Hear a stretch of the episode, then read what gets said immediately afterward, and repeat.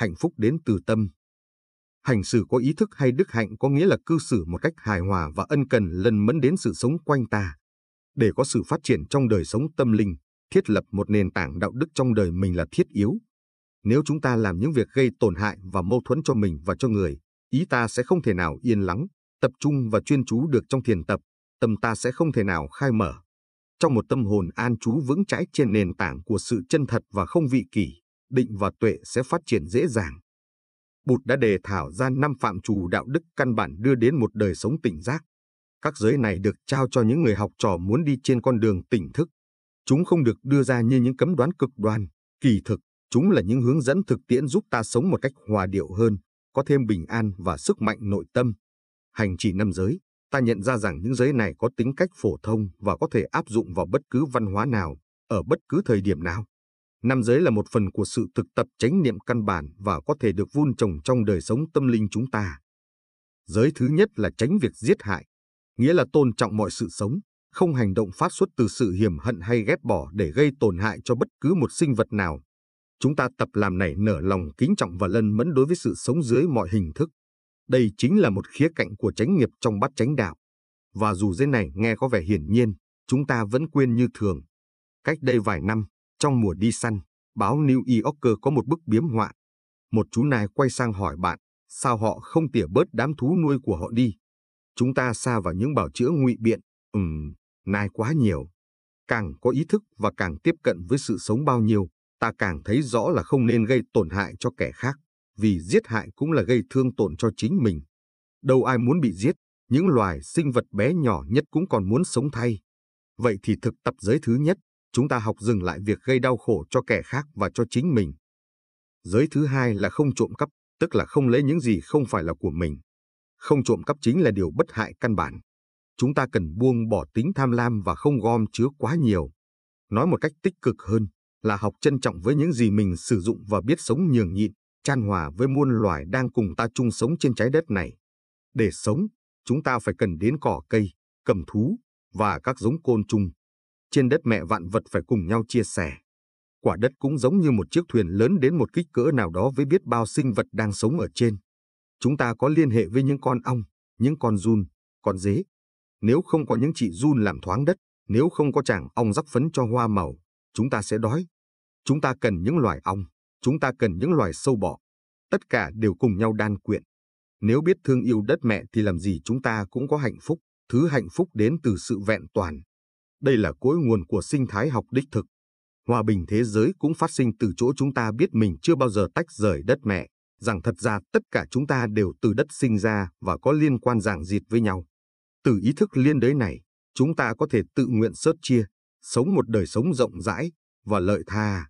Chủ động cho dồi tâm rộng rãi thí là một phần cơ bản khác trong nếp sống tâm linh. Giống như giới và các phép nội quán, tâm rộng rãi thí thật sự có thể được tu tập. Với sự tập luyện, tinh thần thí sẽ định hình hành động chúng ta, và tâm ta sẽ trở nên vững chãi hơn, nhẹ nhàng hơn. Thực tập này có thể đưa ta đến những trình độ buông bỏ và an lạc lớn hơn. Bụt đã nhấn mạnh tầm quan trọng của thí khi Ngài nói, nếu quý vị có được cái thấy như tôi về sức mạnh của thí, thì quý vị sẽ không để một bữa ăn nào đi qua mà không tìm cách sớt chia. Theo truyền thống thì có ba hạng thí, và chúng ta được khuyến khích từ ngay nơi chỗ phát tâm của mình lúc ấy mà phát huy. Trước hết là cho với tâm do dự. Đây là trường hợp ta cầm một món đồ lên và cân nhắc, chà, chắc mình cũng chẳng dùng đến nó đâu. Hay là cho nó đi. Không, mình phải để dành nó cho năm tới. Thôi, đem cho đi. Cho ở mức độ này đã là tích cực. Nó cho ta niềm vui và giúp được kẻ khác. Đó là chia sẻ và tương giao. Trình độ kế đến của thí mà ta cần khám phá là cho với tâm thân thiện. Giống như ta đối đãi với anh hay chị em mình. Tôi có gì đây xin anh chị hãy cứ dùng. Hãy tự nhiên như là của anh chị vậy. Rộng rãi cho đi thời giờ, năng lượng và tài vật mình có. Vậy mà ta lại thấy vui hơn. Sự thật là ta không cần phải có thật nhiều của cải mới hạnh phúc. Hạnh phúc hay đau khổ của chúng ta tùy thuộc vào mối tương quan của chúng ta với cuộc sống biến thiên này. Hạnh phúc đến từ tâm. Trình độ thứ ba của thí là cho như bậc đế vương. Đây là trường hợp ta chọn cái tốt nhất mà ta có thời giờ, năng lượng hay đồ vật để hiến tặng một cách hoan hỉ cho người khác và nói, mong bạn cũng được vui với nó. Ta mang tặng đi cho kẻ khác và có niềm vui trong sự san sẻ ấy. Thí ở bậc này là điều rất hay cần phải học. Trong khi ta bắt đầu tập mở rộng lòng ra, tập cho thêm thời giờ, năng lượng và tài vật, ta có thể học cho như thế nào không phải để làm thỏa mãn cái hình bóng mình tự tạo cho mình hay để làm vừa lòng một quyền lực bên ngoài, mà vì cho là một nguồn hạnh phúc đích thực trong đời ta. Dĩ nhiên, đây không có nghĩa là chúng ta phải cho hết mọi thứ. Làm như vậy dường như thái quá vì chúng ta cũng cần phải thương và lo cho mình nữa. Dầu thế nào đi nữa, hiểu được sức mạnh của việc tu tập tâm mở rộng này là rất quý. Mang được tính chất khoáng đạt ấy vào trong cuộc đời mình là một đại phước. Giới thứ ba, không tả dâm, nhắc chúng ta không hành động theo tham dục gây phương hại cho kẻ khác. Điều này đòi hỏi ta phải có trách nhiệm và chân thật trong các quan hệ giới tính. Năng lượng tình dục có sức mạnh rất lớn. Trong thời buổi mà các mối liên hệ nhân tình và các quan niệm về tình dục thay đổi như trong chóng, chúng ta cần phải tỉnh thức trong việc sử dụng năng lượng này. Nếu liên kết năng lượng sinh lý này với tham lam và chiếm hữu, lợi dụng và cưỡng ép, chúng ta sẽ có những hành động gây tàn hại cho chính chúng ta và cho kẻ khác, chẳng hạn như ngoại tình. Khổ hoạn lớn sẽ theo cùng những hành động ấy, và diễm phước của sự giản đơn không rắc rối sẽ đi kèm với sự vắng bóng những tà nghiệp kia. Tinh thần của giới này đòi hỏi ta phải xem xét những động lực nằm đằng sau các hành động của mình. Để tâm như vậy cho phép chúng ta, những người tại gia, nhận ra bản năng sinh dục có thể được gắn liền với trái tim như thế nào, và có thể trở thành một biểu hiện của thương yêu, chăm sóc và trí thân trí thiết ra sao. Chúng ta hầu hết đều từng là những kẻ dại khờ trong đời sống tình dục, và chúng ta cũng đã dùng dục tính để tiếp cận với cái đẹp, để tiếp xúc một cách sâu sắc với người kia. Vấn đề tình dục có ý thức là một yếu tố thiết yếu trong nếp sống chánh niệm. Giới thứ tư của nếp hành xử có ý thức là tránh những lời sai với sự thật. Bát chánh đạo gọi giới này là tránh ngữ. Không dối trá, giới này răn. Chỉ nói những lời chân thật và có giá trị, nói cho khôn ngoan, có trách nhiệm và phù hợp. Tránh ngữ thật sự đặt vấn đề. Nó đòi hỏi chúng ta phải ý thức xem mình đã sử dụng năng lực lời nói như thế nào. Chúng ta dành phần lớn đời mình cho nào đàm thuyết, nào luận bàn, nào huyên thuyên thiên hạ sự, nào dự phóng. Hầu hết những cuộc chuyện trò này đều thiếu sự phản tỉnh hay tỉnh giác. Thực tập tránh ngữ để trở nên tỉnh thức là điều có thể thực hiện được. Ta có thể có chánh niệm về những gì mình đang làm trong khi nói, về động cơ thúc đẩy và về những cảm thọ của mình khi ấy. Ta cũng có thể có chánh niệm trong khi nghe. Chúng ta làm sao cho lời nói của mình phù hợp với những nguyên tắc chân thật, tử tế hay lợi lạc. Qua việc thực tập chánh niệm, chúng ta có thể bắt đầu hiểu và nhận ra sức mạnh của lời nói. Một lần nọ, một vị thầy được mời đến giúp một em bé bị bệnh với vài lời chú nguyện. Một kẻ hoài nghi trong bọn quan sát từ đầu đến cuối và bày tỏ sự nghi ngờ với cái cách chữa bệnh nông nổi như vậy. Vị thầy quay lại nói với người này, anh chẳng biết gì hết về những việc này, anh là một kẻ ngu dại. Kẻ hoài nghi trở nên rất bứt rứt khó chịu. Anh ta đỏ mặt tía tai và run lên vì giận. Thế nhưng, trước khi anh ta kịp lấy lại bình tĩnh để đáp lời, vị thầy đã hỏi tiếp, khi một lời có đủ sức làm cho ông nóng giận, thì tại sao một lời khác lại không có đủ sức để chữa lành? Lời nói của chúng ta rất mạnh. Lời nói có thể có tính cách phá hoại hoặc khai mở, ngồi lệ đôi mách hay thể hiện từ bi. Chúng ta được yêu cầu phải có chánh niệm và cho phép tiếng nói của mình được phát xuất từ tâm. Khi chúng ta nói lên những điều chân thật và lợi lạc thì tự thân ta sẽ có sức thu hút. Sống chánh niệm và thành thật sẽ khiến cho tâm ý ta lắng yên và cởi mở hơn tâm ta sẽ an ổn và hạnh phúc hơn. Tránh việc sử dụng một cách vô ý thức các độc tố là giới thứ năm. Giới này có nghĩa là tránh dùng các độc tố cho đến mức làm cho tâm trí ám độn, đồng thời dâng hiến cuộc đời mình vào việc phát triển sự trong sáng và bén nhạy.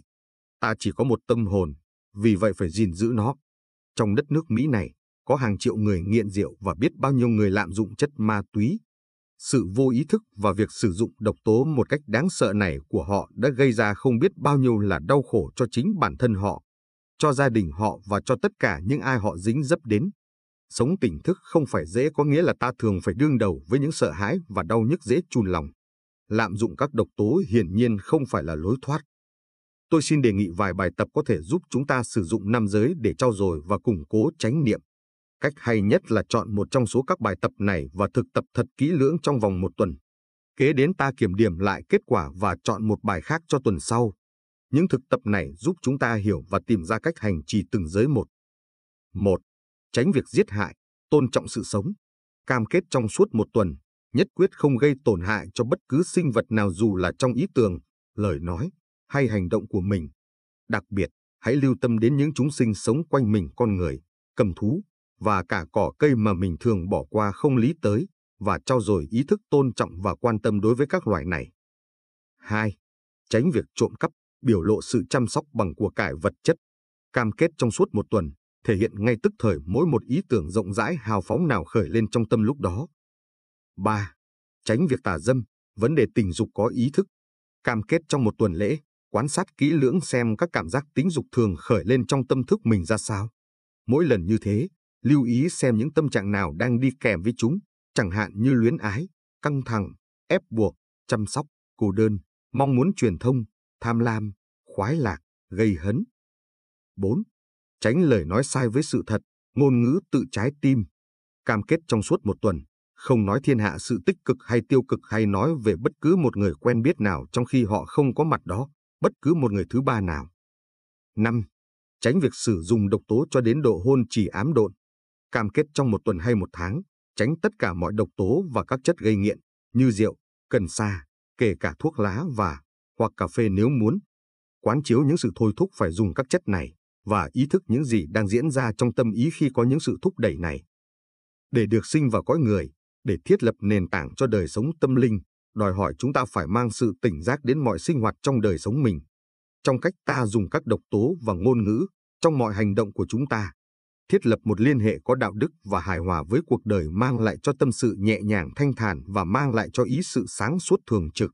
Một nền tảng đức hạnh tự thân nó đã mang lại giải thoát và an lạc lớn, và cũng chính là điều kiện tiên quyết cho sự tập thiền đúng hướng. Với nền tảng ấy, chúng ta có thể tỉnh táo và không lãng phí cái cơ hội hy hữu được sinh ra làm người, cái cơ hội được cắm rễ vào trong mảnh đất của từ bi và hiểu biết chân chính trong đời ta.